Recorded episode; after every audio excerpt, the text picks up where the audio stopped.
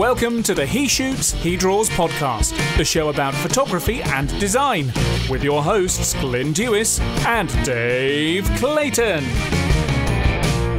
Hello. Welcome back to He Shoots, He Draws. But we're not going to edit this. We're keeping this one. All right, okay. I'm trying to do a different intro because every week you say, hello, welcome back to He Shoots, He Draws podcast. And I don't want to sound like it's autopilot. Yeah. So it's us. We're back. Hello there. Now, if you've been listening to the show, you'll obviously know we try and get a nice balance of guests, of us doing chats. And occasionally we have a guest that does pop back for a second visit. Now, we did say very early on that if we have someone back for a second visit, it would generally be in person. Now, we've had to break the rules on a couple of occasions now, because these two instances were more about a subject than sitting talking to the person. The first one was Alan Hess, which we did for Comic-Con, because I wanted to talk about Comic-Con. This guy, Dickie Pelham, I interviewed on my own, actually July 2018. He was at the World Cup. And I did mention it in the episode. I did record another episode with him, which was a follow-up. And England got knocked out of the World Cup. We just binned it. But there are the hidden Dickie tapes.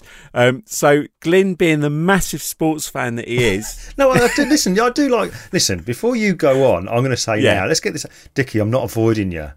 All right? I did see you in March. I know, and it's been a while now, but I'm not avoiding you. I'm just really busy at the minute. Sorry, mate. He's a little bit busy. But I did mention we did our first ever and only at the moment live He Shoots, He Draws podcast on stage. Absolutely. At the Photography Show. Yeah. Dickie was our guest, and what a great guest he was. And we got up. And yes, I was primed with questions to ask because I didn't know who the players were. But hey, I bluffed it well. Yeah, how did he bat that football into the net?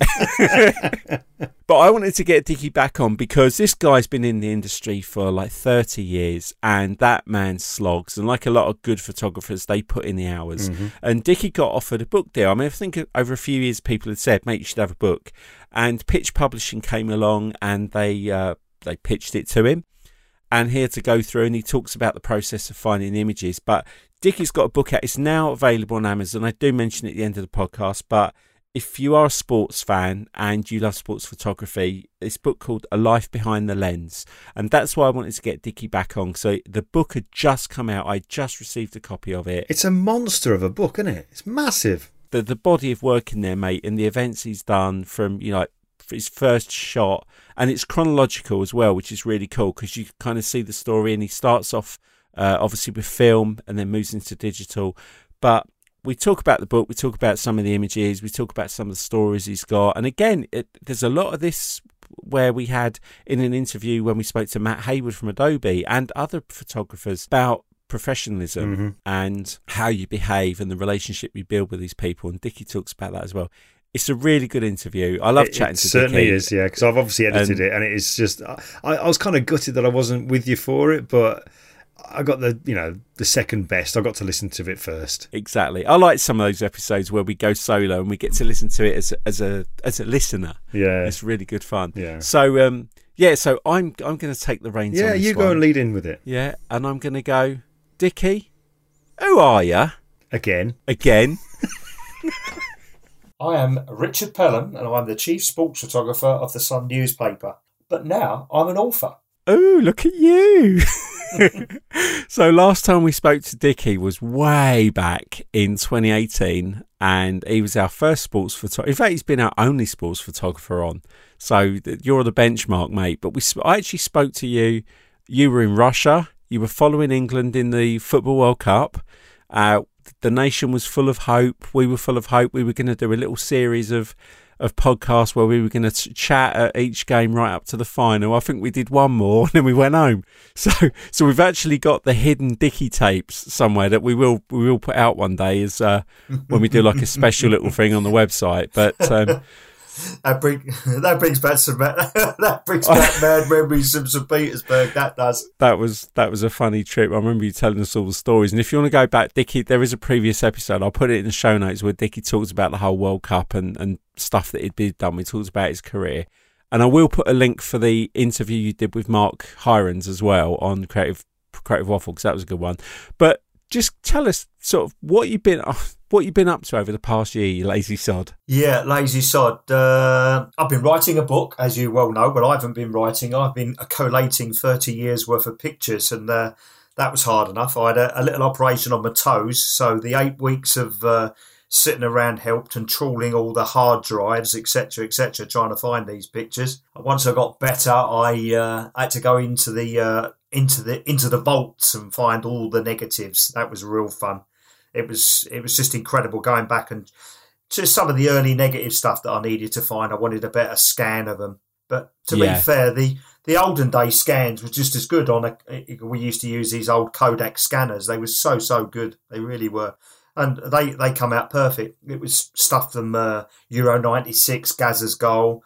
There was the Olympics Games in 96. What else was there? My first Olympics Michael Johnson picture. And there was other stuff as well. There were some news pictures that I wanted as well, some black and whites. There was a thing called the poll tax riots in Hackney. That's at the start of the book as well. Because I had to do a bit of news in them days just to pay the mortgage as well as doing sports. So, I had to do my news stints. There's a nice one of Princess Diana as well. That was nice. Then in the sporting world, I started back at work. We had an amazing football season, didn't we, with Tottenham? I'll have to say that hardly. Actually, just before you start talking about them, Tottenham, the enemy for you. Yeah. I just want to roll back a little bit because we had you on stage. So there's a big event in the UK called The Photography Show, and it has like 30,000 people over 4 days. And we had Dickie as a guest, and we did our first and currently only live episode of He Shoots, He Draws, and Dickie was our guest. And at that time, you'd already had the nod that you were going to do the book, and we I think we picked like 10 images and got you up on stage and got you talking about them.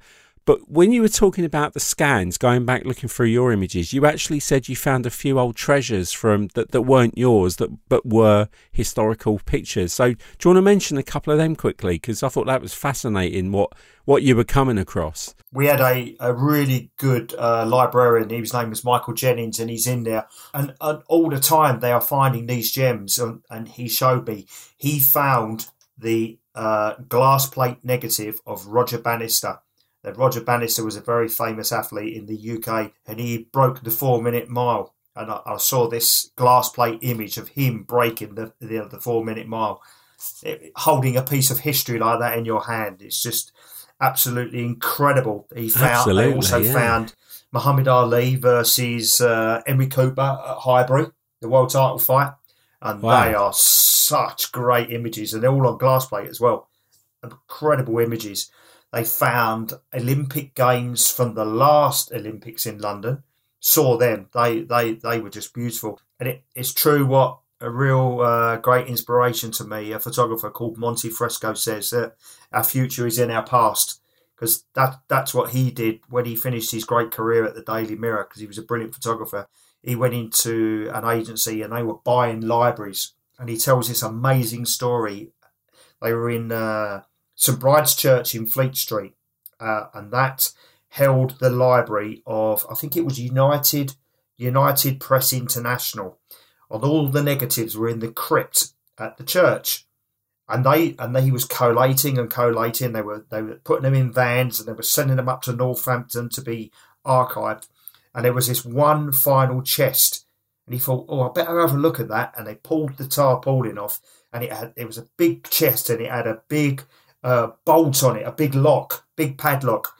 So they hammered the padlock off, opened it up, and they had 10x8 glass plate negatives of Scott of the Antarctic. No way. Yeah.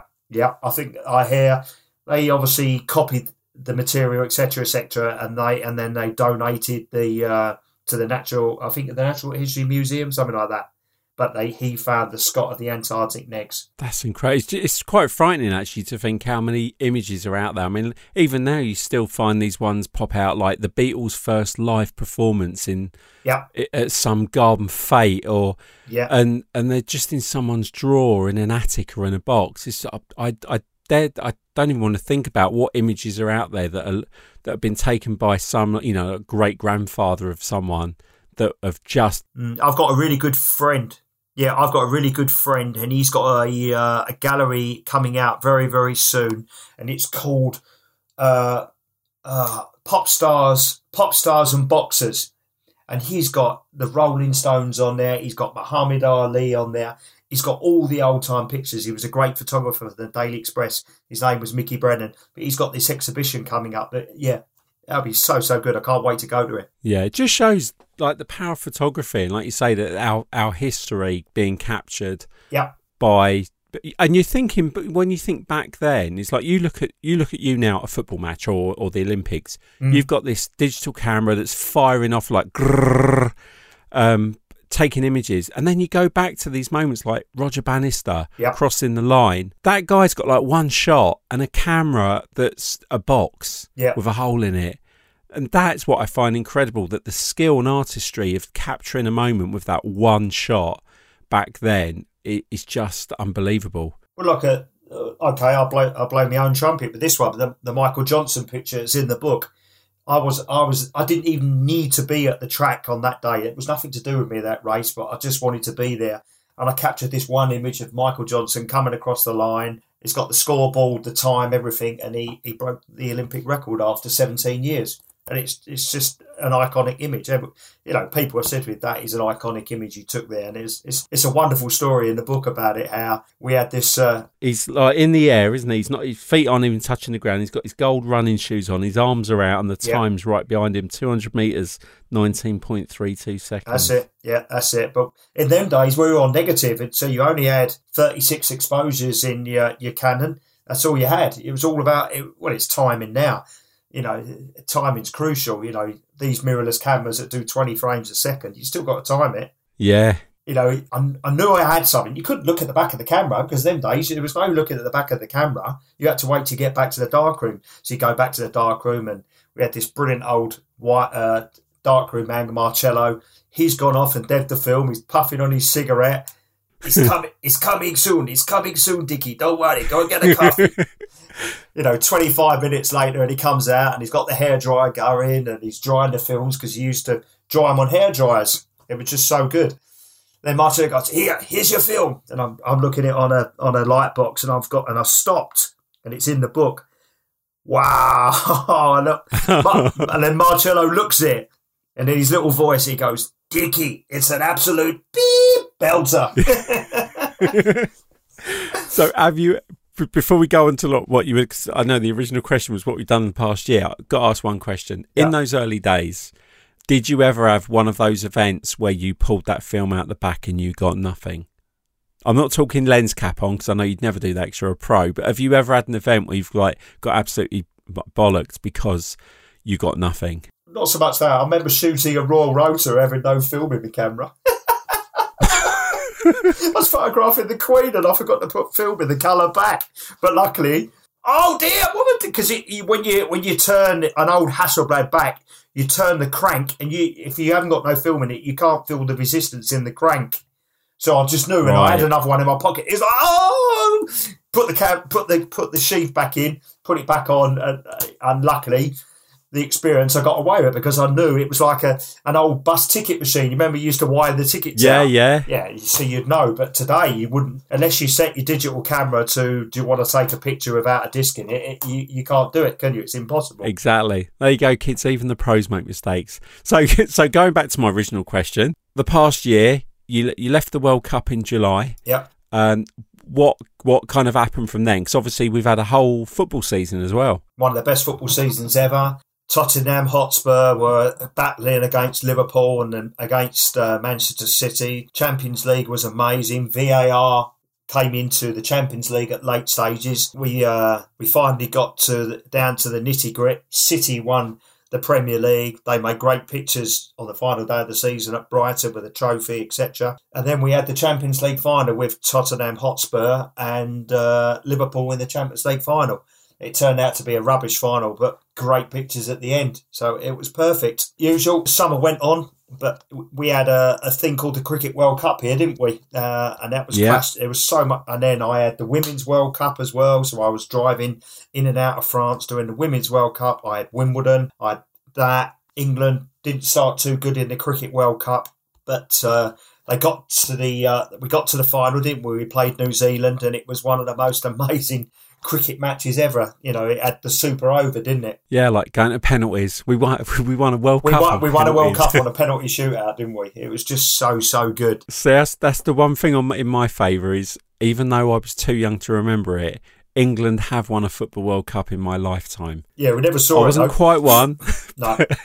But it was there, yeah, and for you as well. But so just going back to we'll roll back into the football season. So obviously last football season for our American friends that are listening, soccer is obviously we've got soccer, we've got the Premier League, and obviously Manchester United, Chelsea, and Manchester City, and it was a real 3-horse race really. It was Man City, Liverpool, and Tottenham, and for quite some time, any one of them three could have got it. Yeah. So as the season's gone on, you're obviously being pulled, like you got to cover this match, you got to cover that match. Would you have been able to call it yourself, having seen the games and seen what was going on? I mean, would you have put money on Man City winning it, or did you think at one point Tottenham might have had it? That's a horrible thing to say, but because you know my loyalty to them.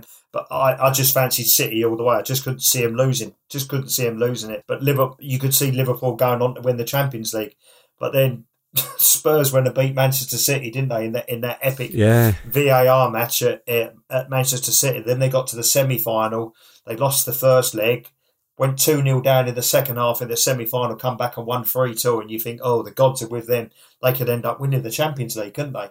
It was just incredible season. Incredible season. And for anyone listening who doesn't know what VAR is, so basically, I don't know how much of this is in American sport, but what's been introduced in football is like a virtual assistant referee. So when there's a contentious decision, what they do is they refer to the slow-mo replay, and then they can look at, like, did the ball go over the line? Was the player offside? The thing is, what's happened this season, without going too deep into this, is they're now looking at the match while it's being played, and they're now contacting the referee through an earpiece to say, actually, something happened here that means this goal won't stand, or absolutely Americans won't get offside. But there's even things now, you can be offside by an elbow or a kneecap or an armpit, but or a toe, anything. So so it's been quite a contentious thing, but it only got introduced at the end of last year. So when Dickie's talking about VAR, basically what happened was somebody scored a goal and it was disallowed because of like someone's elbow being offside. It was or a handball that wasn't really handball. So it apart from all the excitement you get from a football match. You know, Dickie's now sitting there taking images of these players scoring these great goals and doing these celebrations, thinking, yes, I've got it. You know, the players jumped up in front of me, and then it's all going back to VAR and it's all been disallowed. Yeah, I think the guys in the MLS have got it as well. I think they've had it for nearly 2 seasons over there. And, okay. Yeah, but now at the start of the season, the players are now doing these amazing celebrations, running away, but they're now starting to think, oh, is it a goal? That's what it's got down to, isn't it? That's what it's got down to. It's going to kind of kill it for you because they're not going to pull it off the celebration. You're not going to get the shot of the emotion, It's just going to be difficult. But interesting time. So you then went and did the Women's World Cup as well. How long were you out there for? How much of that did you do? It's horrible to say. I was begging and begging and begging to get out there from early stages, but they only let me go for the semi-finals. So I went out for when England played USA in that semi-final. So I was due to go there. Right. I could have got 10 days if England would have beaten the USA, and we played this amazing game of the USA, didn't we? And VAR came into that game as well because there was a foul on our forward and they didn't give it. And all of a sudden, 2 minutes later, referee, you better look at this. And then the ref had to go and look at it. Then she gave a penalty to us. We missed the penalty, which would have really put us in the final. But the Americans were so good. They're so good at soccer. Yeah, you really got to take the hat off. So, I mean, I remember my eldest daughter. She plays football, and like she obviously watched the World Cup. And I think the Americans have definitely led the way in women's football because they adopted it so quickly, and it was like such a huge sport for kids out there. And I love it because I've got American friends, and I'm seeing the boys and their girls playing soccer at school, which is really encouraging because it's finally being accepted as a sport, and you know, a team they can have that can actually take part in international tournaments. Yeah, well, we played against girls in the World Cup in '94. We played against girls. You know, I was with Ireland. We were in the World Cup. Yeah, and the girls were coming over. They said, "Oh, can we play with them?" We went, Yeah, and like he was getting an elbow in the head and everything. They were so competitive and really wanted to play football. It was great, incredible. Yeah, and it was great to watch. I mean, as a tournament, I think it did so much for women's football, and it's great now, obviously, seeing. You know, I mean, even in your industry, I know we're not going to name her, but we've recently tried to get one of your fellow photographers, who sadly we couldn't for other reasons. But it's nice now that I'm guessing, you know, there's more female photographers getting more into the sport and being able to get in and get accreditation and go to the matches and actually be taken seriously, because that must have been so hard over the years to break into 100%, football as well. Yeah, definitely. Yeah, but there's some great young photographers around. Getty Images have employed, you know, 3 or 4 really good, decent girls. They've got a brilliant football photographer, Kath. There's Naomi, who does, you know, football. She does rowing and stuff like that. I'm sorry if I don't mention anybody else, but I've just got my mind's blank. But as Charlotte, she's really good at well offside. She's a great football photographer. She's got a great boss in Mark Leach, who's teaching her. So yeah, it's great that there's women football around. So then you came back from because you had quite a condensed little. You had the Champions League, then you had the World Cup. You came back, you did the cricket, and then you had tennis as well. Yeah, and then went. Then you remember I had England as well in Portugal. England in Portugal in that Nations League. We was automatically in the semi-final, lost the semi-final, but then we got to the third, fourth playoff, won a penalty shootout. So I was finally seeing England win another penalty shootout. And then, yeah, it was back to Wimbledon, as you just said. 2 weeks at Wimbledon, in and out because of the Cricket World Cup. And then it was a Cricket World Cup final at the home of cricket at Lord's. And that was just a match that, you know, will never be repeated, will it? What happened? So in amongst all that, you managed to put together a bunch of images that came out as a 320-page book. Wow. Let's just give the book a quick mention. It's called A Life Behind the Lens, A Life Behind the Lens by Richard Pelham, your proper name. 30 years of award-winning photography of sport's most iconic moments. This book is a beast, and it is I love it, mate. I couldn't wait for it to be delivered. I was, you know, I'm going through it. I showed my boys, and it was just. You know what? I've scratched the surface with you with the images you've shown and we've spoken about, and I'm looking through thinking, I didn't know he took that. I didn't know he took that. Oh, crikey, he was there. Oh, I didn't know he'd met that person. So the book's in chronological order, which I think is great, because I think it's good to see how we go from, you know, your early start right through to the Cricket World Cup. So just start off at the beginning. I know we did cover your kind of entry into photography in the last interview, but in those sort of first couple of years of sport where you're earning your stripes, I won't use the R word, but you're earning your stripes. How did you find it in the beginning, especially like not knowing the sports people to start? I know we're going to talk about this later on, but being like new into the sport and like you're doing boxing, you're doing football, what did you do to sort kind of develop relationships in the places you were? Because it's not just about the sports people, it's the people who like let you in and, you know, run what's going on, security. What age were you when you started? Now, you know, I'm just looking at the first couple of pictures, like even up to 95, and you've got Gascoigne, you've got Lineker. I mean, we're talking about football at the moment, but golf, you're owning your stripes at this stage. What kind of things do you remember from that time where you were maybe like accepted and adopted by the sports people? You had to earn their respect and trust. You couldn't. You was being put into a privileged situation with all these top sports stars, and you see things. You never say anything. You can't say nothing. You know, it's complete trust. And when you need something back, you're going to get it back from these people. But today's sports style, you know, with Twitter, Instagram, everyone's a photographer. Everyone's got an iPhone, haven't they? Anything, they're waiting to capture these sort of people up to no good. But in them days, they weren't around. It was me with my camera around my shoulder, and it was, I didn't see anything. I don't know what you're talking about, you know. Maybe, you know, in some situations, okay, you might have been a hero for a day, but you wouldn't have been a hero for the rest of your career. So that was one of the things I was going to say. Let's talk about it now. Is obviously quite early on, you're developing relationships with sports stars. Yeah. I guess, as you know, when you're young and keen, it's if something happens in front of you, you're just thinking, you've got this moral dilemma. Do I take a photograph of this and be like paparazzi style, capture it, don't worry about the consequences, I got the shot. A hero for the day. A hero for the day. Yeah, exactly. Or turn a blind eye and earn the respect of something. I'm guessing you've had situations like that. You don't have to name names, but I'm sure you've got a couple of situations where you've thought, no, Dickie, put the camera down. I've had a situation. I was allowed into a boxing gym to... I needed to photograph this boxer because he had a really big fight coming up very, very soon, a really big fight. And something happened in the gym that I saw and turned a blank eye to it. I wouldn't say anything.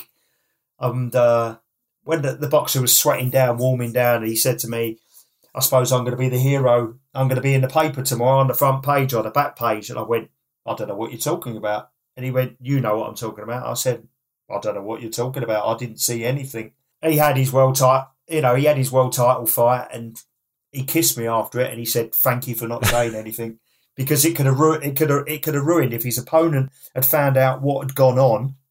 Mm. It wasn't nothing too bad, but you just why do something like that? You know, you're supporting these people as well. You know, your fans. You want to see them win. So yeah, of course. And that's the thing, like you said before, it's you. This is relationship building. It's like any walk of life, and you know, I know it happens in other walks of life, and you have to respect the environment you're in, the responsibility you've got, and it's not just I've got to go and take a photograph of something. It's you know, you'll be going back to the Olympics, you'll be going back to the boxing arenas, you'll be in and around these people over and over again, and the book shows, you know, you're going through it, and it's you can see a series, you know, through the ages of certain footballers, certain boxing matches that you have to have that position with them. Otherwise, like you say, you're just going to be like a weekend warrior. You're going to go in with the gear, flash off your new Nikon or whatever Canon, and think, well, because I've got the gear, I deserve to be here. Yeah, but it's way much more 100%. Than doing it. Look at the forward in the book. Ian Wright forwards it for me. People in America might know who he is, but in England, I rang. I said, Ian, do me one big favour. I'll be honoured. Can you forward my book for me? And he went, of course I can. I went, cheers, thanks. I said, write something then. And, you know, the funny story and things like that. But that's what it was like in the early days. It was just this trust. That's what it was. It was a code of conduct in a way, you know? Yeah, and I think it's a really good lesson to learn in photography is if you want a career out of it, you've got to learn those lessons in the early days. And you know, it's like you say, you can be in it, your hero for a day or... Yeah. You know, a well-respected author 30 years later. Ken, I told you, you know, the story that someone's going to come on your podcast very soon with Ken Gavin. Yeah, Ken, yeah. He photographed the royal family and he photographed the christening of Prince William. And he had the guts to say to the Queen, don't you think your mother should be in this picture, Ma'am? And she went, yes, you're totally right. Come over here, Ma'am, and get in the middle. You know, you're speaking to a member of the royal family, but you can see... There's the respect both ways, isn't it? It's not just in sports photography. It's news photography. It's showbiz. You know, Dave Hogan is a great, you know, rock and roll photographer, etc. Showbiz, everything. And he's got on with the best of them. Elton John, everyone, Rolling Stones, you know. And have you ever been tempted to, obviously you've been doing sport all your life and very good at it you are too, was there ever a time where you were offered something that you kind of wished, you know, could you have ended up doing music? Could you have ended up doing motorsport? Or did you kind of stick to your guns and go, no, like, this is what I'm good at. I love boxing. I love football. That's like my bread and butter. And I know you're working for The Sun, so obviously it's a British newspaper, therefore it's stuff close to home. But was there ever a time where you maybe could have gone off down another path with what you were offered? I did. Before The Sun, I was at an agency called Alpha, and we photographed the royal family, and Diana was the big one, you know. And that was like sports photography. It was 300 mil, 500 mil, get a beautiful portrait, as you see the portrait in the book of Diana. But, yeah, you know, I used to, you know, Wham, I photographed Prince, I photographed Elton John. I've done concerts. I've done Elton John in concert. Yeah, it was great, but I, you know, after 2 years, I had the opportunity, and I took it. You know, I wrote a cheeky little letter to the picture editor of The Sun and said, "Can I have some shifts?" And you know, the rest was history. You know, I took the chance. My wife backed me. you know, we had a mortgage at the time. Can you afford to jump out of your, you know, your staff job? Yeah. It weren't bad money for my age, but can you afford to jump out and hopefully someone's going to ring the phone up and give you jobs? And luckily, you know, I had a couple of really good hits in the news days, like that picture early in the book of the poll tax riots. You know, that's a frightening thing when people are fighting and throwing bottles and everything else at the police in pitch black, and you're trying to photograph it as well, let me tell you. It's like being at Millwall, isn't it? you said it. Yeah, well, it was, you know, but that paid the mortgage. You had to do it. And then, okay, when you got football at the weekend, because I wasn't part-time. I was doing, you know, my passion was always sport. And, you know, and I had a great sports editor who saw that, and he pushed, and finally I got it.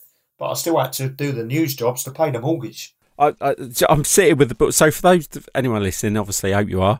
I've got Dickie's book in front of me, and what I wanted to do was kind of flick through it and asking some questions. And I'm stopping, and while I'm listening to Dickie, I'm looking at pictures going, I didn't know you were there. Oh, wow, I didn't know you got that photo. I'm just looking at the one of Ole Gunnar Solskjaer. Champions League final. In the Champions League, yeah. And obviously, these are all still pre-digital. So I know we briefly touched on it before, but obviously going through the book, you've had to spend time going through the negatives and the plates before you get into digital.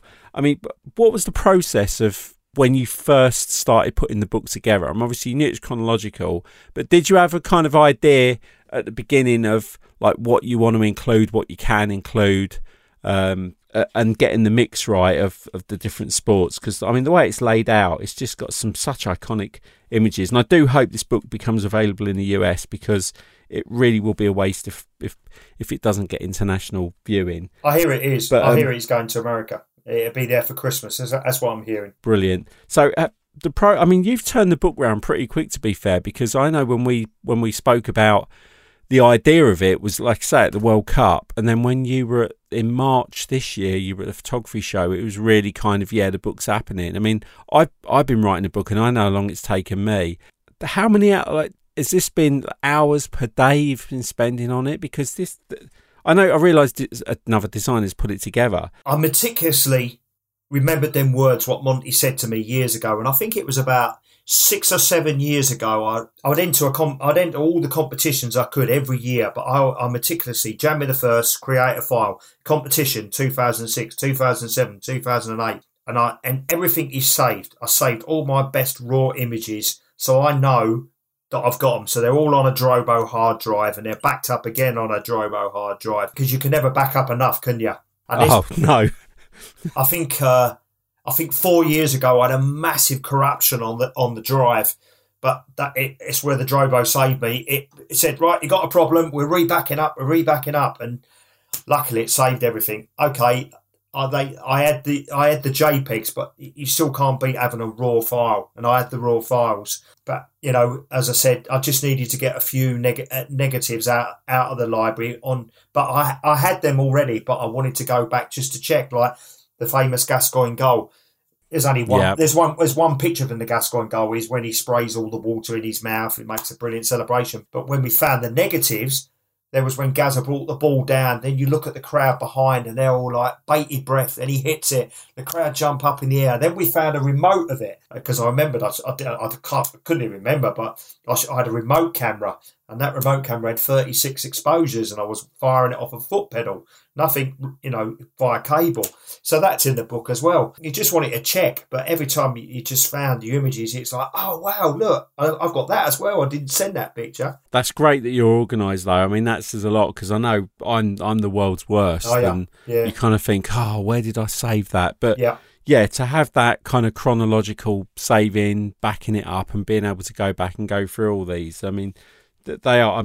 I'm gonna keep saying it. I have to stop saying it. But some of these images, mate, are just, you know. And I know you've got some great peers as well. I know there's some good photographers out there, same age as you, have been around for this time. But it just the other thing that shows, and me and Glyn have talked about this before, is when you love what you do, it comes out in the photography as well. Mm. Because you become part of the sport, you become part of the experience. You're there. You're like the silent pair of eyes. But you can just see through the images that the response and the reaction you get out the sports people plus you becoming like knowing the heartbeat of the sport. You know when that jump is coming. You know when that punch is going to be thrown. I guess it's just something that you're going to say to budding photographers is you've just got to get out there and keep shooting and keep practicing. Yeah. You know, some lad, I want to do boxing. I want to do this. I want to do that. How do I get in to do a big fight like this weekend, Lomachenko versus Cat? I said, mate, you've got to do your time. Just build it up. Go to local fights and things like that. You can't just jump in. You know, now I think boxing's down to 5 photographers at ringside now because there's so many social media, cameraman working promoters, and Sky want super slow motion cameras in our positions, but they make great pictures for TV. Yeah, you just got to do your time, haven't you? We're the luckiest people. When we do boxing, I always say we're sitting on the edge of the world because everyone else is behind us. And it's true, isn't it? Yeah, it's true. You're sitting on the edge of the world. You've got the best seat in the house. No one can beat that seat. You become part of. It's like I always think it's funny when we're watching the I don't know, World Cup, more Olympics, more athletics, is when you see something happening, like all the photographers are running on the track and they're all trying to jostle for prime position. Yeah. And as you say, you know, as time's gone on, cameras are more accessible. Everyone's a photographer. There's 3-4 times as many photographers in the stadium. I guess it goes back to the thing of your relationship with the sportsmen and women, you know, in the sweet spots in the stadium where they're going to go. Yeah. And it's just getting in there and getting that shot. And like you say, you know, you're shooting for one outlet, everyone else is shooting for the other outlet. But back in the day, you know, you'd have to wait before it appeared in the paper or magazine. Now it's, you shot and online in minutes. Yeah, boxing now. It's on the Sun website. Boxing. We're doing a rolling blog. You know, I'm firing the pictures. My daughter's sitting behind me. She's filing the pictures, and they're going instantly off in the instant blog. And then there's, you know, every fight's online all the time. Football's exactly the same. You're sending the pictures to a remote editor, and they're live blogging it. As soon as the final whistle goes, the match report's in. The pictures are in the story, and the paper comes after that. It was funny, you know. I've been clearing out some stuff and I've got like a ton of old football programs, and I actually found some old newspapers I'd kept from, you know what it's like, you keep newspapers from the royal wedding and like, you know, 9/11 or just weird things in history where you keep a paper. And it was funny because the fact that the ones I had were so old, it was quite weird picking them up thinking, wow, we used to have to wait until the next day. Correct. We used to have to, either you get that kind of late night, that Saturday night for Sunday morning early edition, which I did have the Princess Diana one. I actually had a newspaper, I've still got it, of the news of Princess Diana on August the 31st. Wow. And the front page is that she was hurt. And obviously the next day it all happened. But yeah, you just think back in the day we used to be happy with a black and white photo on the back page with that funny little half-tone print, you know, and you guys being out there. And these days you've got, you know, you can see down to the colour of their eyes. Yeah. And getting in close. I got a complete set of prints of Princess Diana's wedding with Prince Charles because I was in the dark rooms and we printed the official rotors for that, and I got a complete set of wedding pictures at the album. Oh, wow. I thought you're never going to get better than this, so I've got the album. I'll never sell it. Yeah, it's just nice to have. But it's historical. No. It's a historical thing. Yeah. So before we carry on, let's just have a quick word from our partners. We'd like to thank Flern.com for being a partner of He Shoots, He Draws.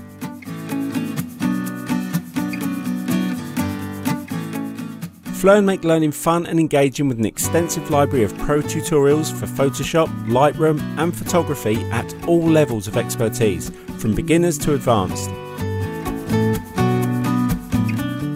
You can get started on Flern from just $9.95 a month, which gives you access to over 140 tutorials covering photo editing, retouching, compositing, software basics, photography and much, much more. There's new tutorials every month and you can cancel at any time.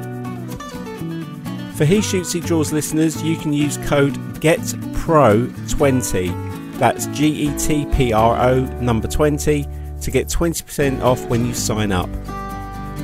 Check out Flern.com today.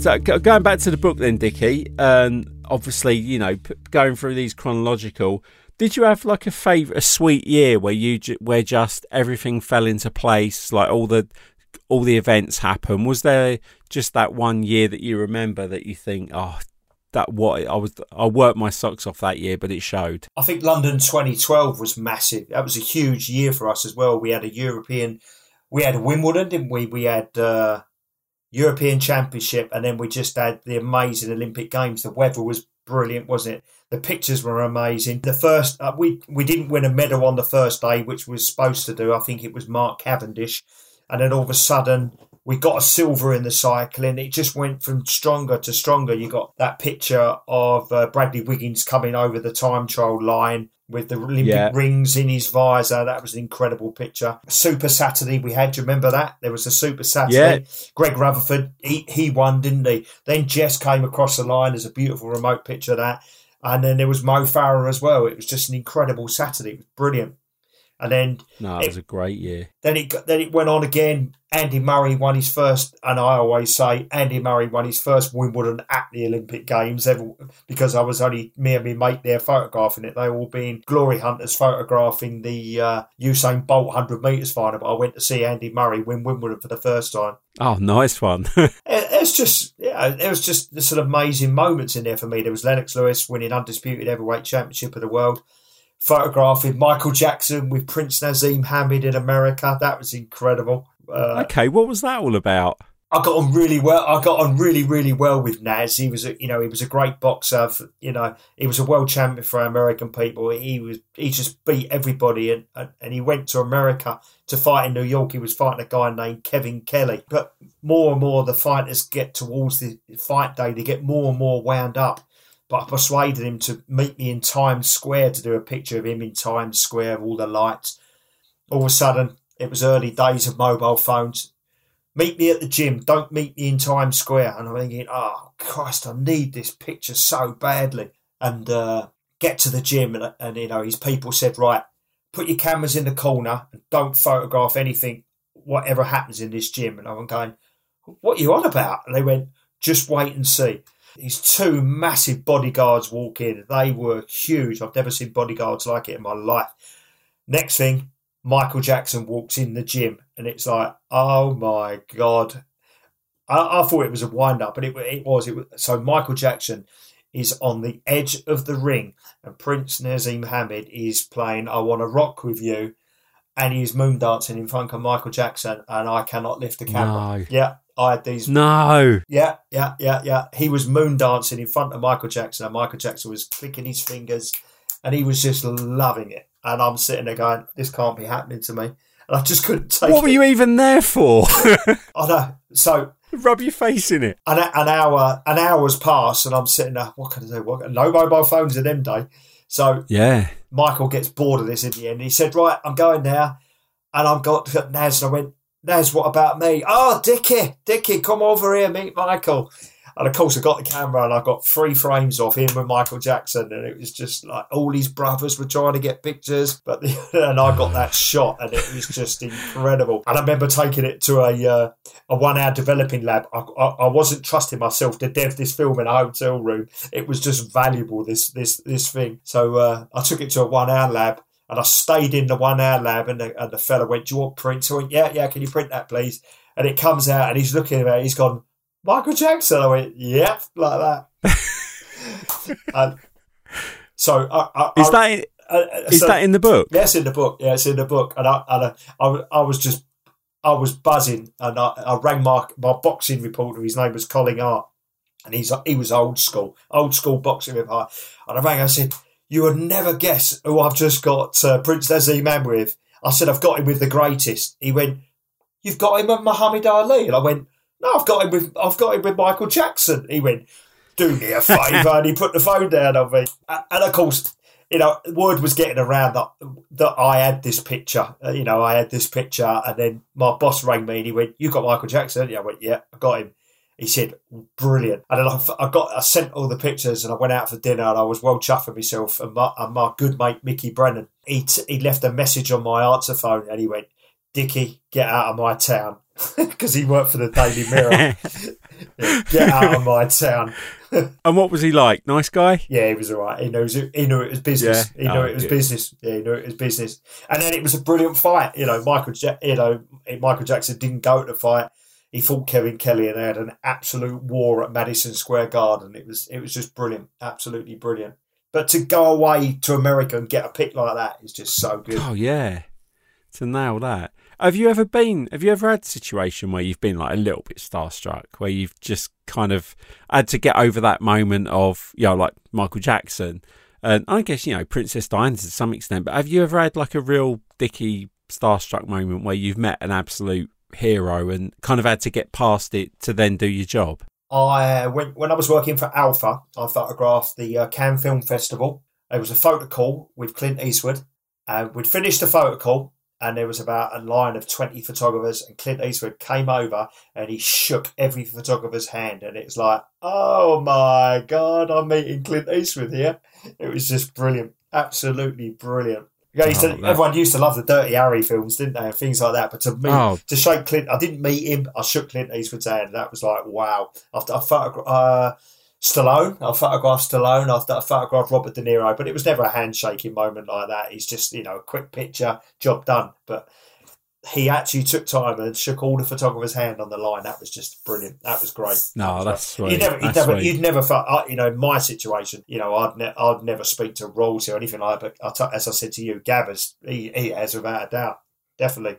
And our role photographer. But like you say, he's earned his stripes as well. Correct. He's well earned his stripes. Correct. I know, like, I've had a couple of situations through my older brother where I've met not necessarily someone I'm absolutely starstruck by, but somebody is like, oh wow, you're Kevin Costner, or oh, you're Bryan Adams. It's more of a, I'm suddenly in a room with someone and it's kind of, okay, that's so and so. I'm not going to geek out over it, but it's actually just nice to be there. We've not met. A couple of them are shaking hands with. A couple of them like have been introduced and it's been a nod, but.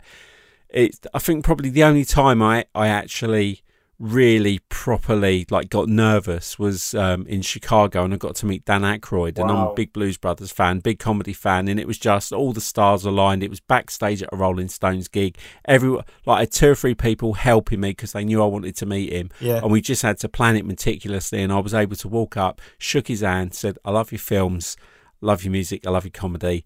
It's great to meet you. And then like he got his mouth organ out, harmonica, and started playing it as he walked upstairs to go out on stage for the Blues Brothers gig he was doing. And that was with Jim Belushi, but he was like one of those people I never thought in my life I'd ever get to meet. So it's nice, you know, for you that you're in the situation where these sports people have got famous friends and they are gonna like introduce you. You're gonna walk in and there's gonna be Michael Jackson or, you know, whoever. What about sporting heroes? Has there been any real, like, I know you're a big West Ham fan, but did you ever get to shoot any of the, like, the World Cup lads in any situation or meet them? Beckham, when I won Sports Over the Year with that picture in the book of Beckham, that was really, really good because he knew I took it, and then we was all at an England media day doing his media duties, and I had to take the picture because I wanted it signed without a doubt. And he Beck see me and he come over and he went, oh, that was a nice picture you took. I went, you done all the work. All I did was take it. I said, will you sign a picture for me? I've got one for you. I gave him one. You know, it was that. It was good. But, yeah, he's huge in America, isn't he, Beckham? Great story with Beckham. I remember I went there to photograph his last ever game for the LA Galaxy. And it was out of my time difference. But I went to photograph the training session and there was me, and this one other guy, he was an American photographer, but he was British. He stayed there all the time. He was doing Beckham. And Bex knew I was there. That he was just, they were just doing their light warm-up because you get 15 minutes when you photograph these people. And Bex is running around. He's got a ball. And he looked up and he hit this ball about 60 yards. And this ball's coming towards me. And I just moved the 400 mil to one side and banged it back with my head and put it bang into his path. And all the LA Galaxy players applauded me. And my mate was there to witness that. It was so good. Oh, sweet. That was class. Oh. So jumping back in the book, let's go back to it because we want to keep plugging this away. And it's available on Amazon. I'm just going to quickly, we can talk about it at the end, but it's available on Amazon and it's through Pitch Publishing. Yeah. There's something else I'd noticed in there that obviously happens in sport is you get the farewells. You get the the runner's last race and you get the footballer's last game. I guess you've seen a few of those now, and you've been there as a sports person's finished their career. Mm. How does that feel? Where like maybe you've followed them for a few years. I guess there's a little tinge of sadness, but to be there when they finish. But I'm looking at the sports people through, and you're thinking, no, the boxer's last boxing match. I know you've had a couple of sad ones, and footballers retiring. Mm. But have you do you miss anybody that used to be really? I know Wright is obviously one of them, but I guess there's less personalities. Like when you go back to the beginning of the book, you got Gascoigne dressing up, and you got these players who are a game for a laugh. I guess when those characters retire, you sort of you do miss them. It's the end of an era, of course it is, because you in a way. I think I think Wright is near enough the same age as me, and Gascoigne is the same age, so I suppose that's why you had a similar sort of clique. And once they retire, you've got to get on with the next generation, haven't you? And then I remember seeing Beckham as an 18, 19-year-old and see his career ending. And then the newer sort of players are coming through, but then you can't get in with them players because it's all agents, etc., etc. Yeah. Difficult. John Terry, it was a nice... I felt quite sad for him when he retired, John Terry, because there's a picture of him, with a little tear in his eye. You feel sorry for him. Of course you do. It's the end of their career. They only get 8 to 10 years at the top, don't you? They're being cast away, aren't they? Okay, I've got that nice picture of John Terry crying his eyes out after missing the penalty shootout in Moscow, and that won me something. Yeah, big moments like that. Yeah, but it is sad, isn't it? Athletes.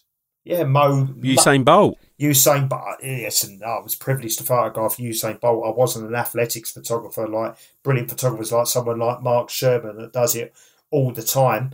But when you go into Olympic Games, it is their last race. I think it was in the World Athletics when there's the picture with him bowing out, wasn't it? In the 2 years ago, 2 years ago. Yeah, I suppose that's the big story of the night.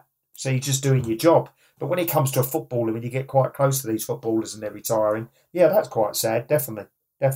Yeah, and it's nice that they stay in the sport. And I was just looking at the picture of Usain Bolt, where who's the guy kneeling down in front of him? Is it Gatlin? I can't see for the caption. It could be Gatlin. Yeah, Justin Gatlin. Well, he had his issues with some tests, didn't he? And of course. Yes, he did. He was banned, etc., etc. But obviously, Usain Bolt was the big golden boy, and he beat him, didn't he? He beat him. Yeah. Gatlin bows down to him, doesn't he? And luckily for me, I'm in pole position, but Usain Bolt's turning away. He's not even looking at him. I know he's looking up at something. Exactly. What do you know? What I love about that picture that I just stopped on and wanted to get to this is. So this is page 283 when you get the book. It's a picture of Usain Bolt. He's looking away. Gatlin's kind of kneeling down in front of him. We're not worthy. In the background, there's 5 photographers. Infield photographers as well, which is the best position. In the image, right?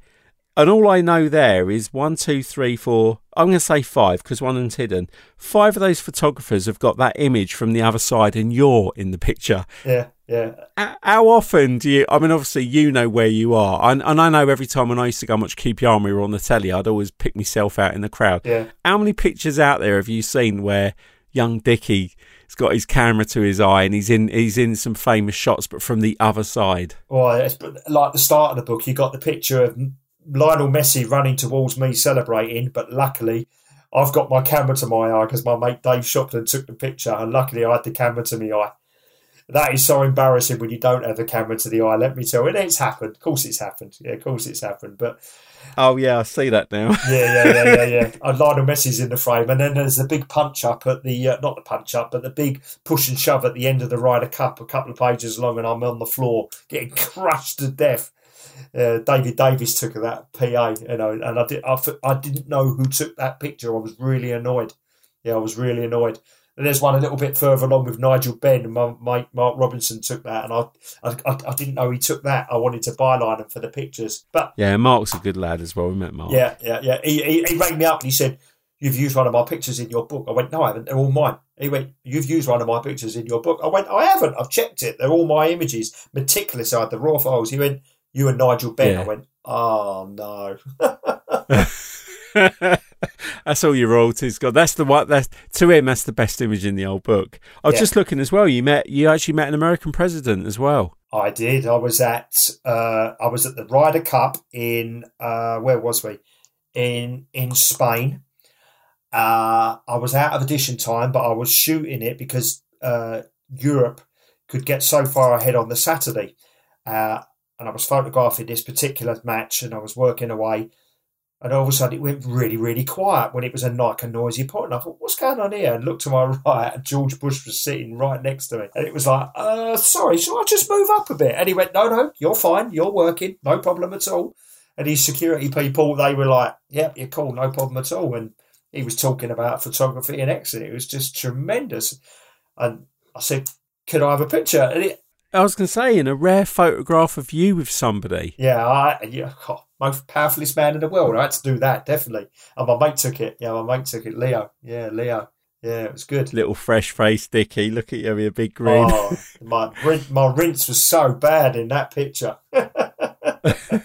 So, obviously, that picture's of you and the president, and you're in it. Yeah. So, is that something you've cut over the years you've sort of had to just fight off that... You're doing a job, correct? You don't want to. You do want your picture taken with him, but at the same time, you don't want to become that bloke. No, I don't. I'm not into all that. I'm not into all. Look at. Okay, that's the only posed picture in the book. I remember there was a real.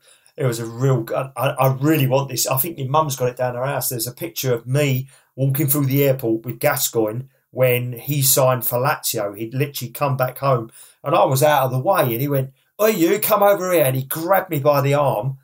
And he made me walk through the airport with him, and all the photographers were taking pictures of me and him. And I went, get off, I don't want to do this.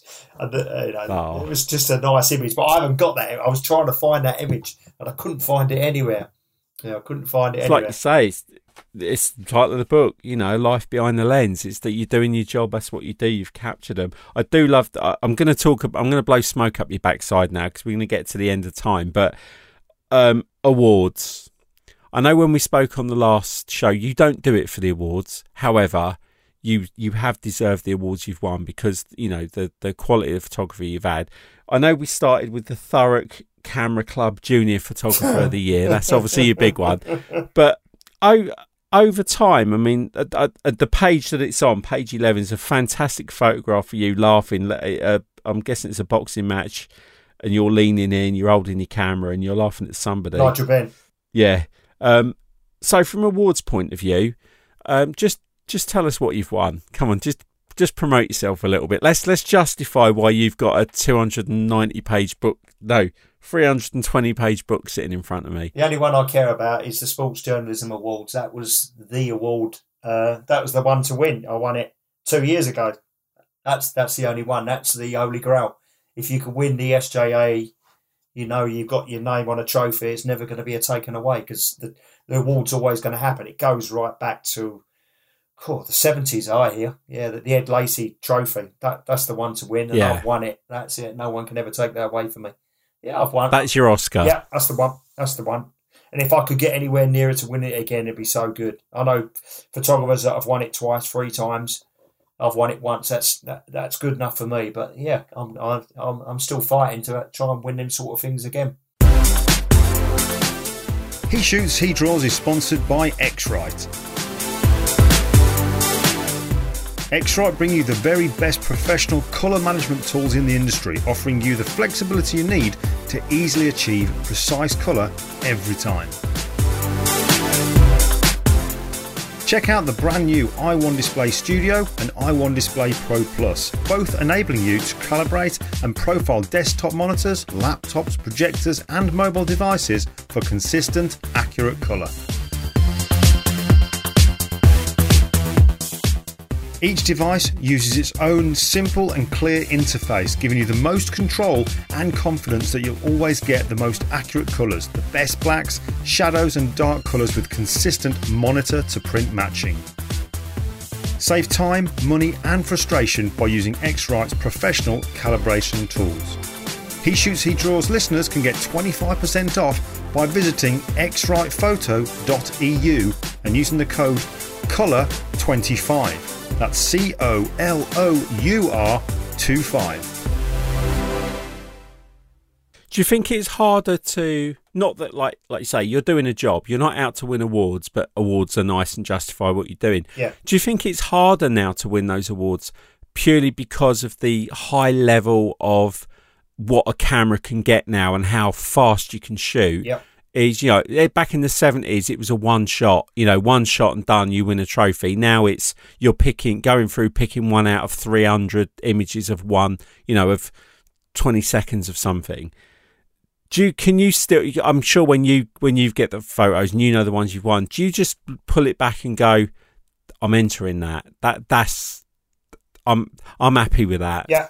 I told you, I save my files. If I know I've taken a decent picture, it gets saved in a folder, ready to go for the end of the year.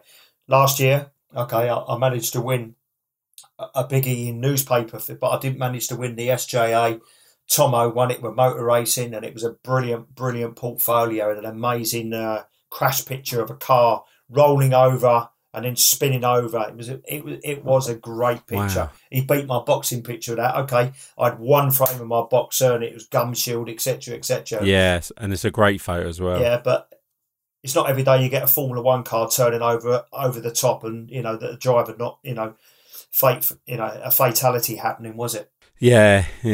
Especially what's happened this weekend. It's a sad weekend for that as well. Yeah. And also, obviously, Society of Editors Sports Photographer of the Year 2018, 2019. Yeah. There's still nothing to sniff about, Dickie. There's still, you know, amongst your peers and in the industry, to still, like, be out there, being one of the guys that's in the final. You've got the ability to put those images forward. Yeah. Yeah. Thanks for that. No. Are you going to need a bigger mantelpiece yet? Do you think there's still more in you for that? I'm going to be pushing. Don't worry about that. So when's the next batch of awards? Is it all next year again now? Are you just like filling? Yeah, all starts again. Filling your portfolio now. Yeah, Cricket World Cup's been good. I've had a good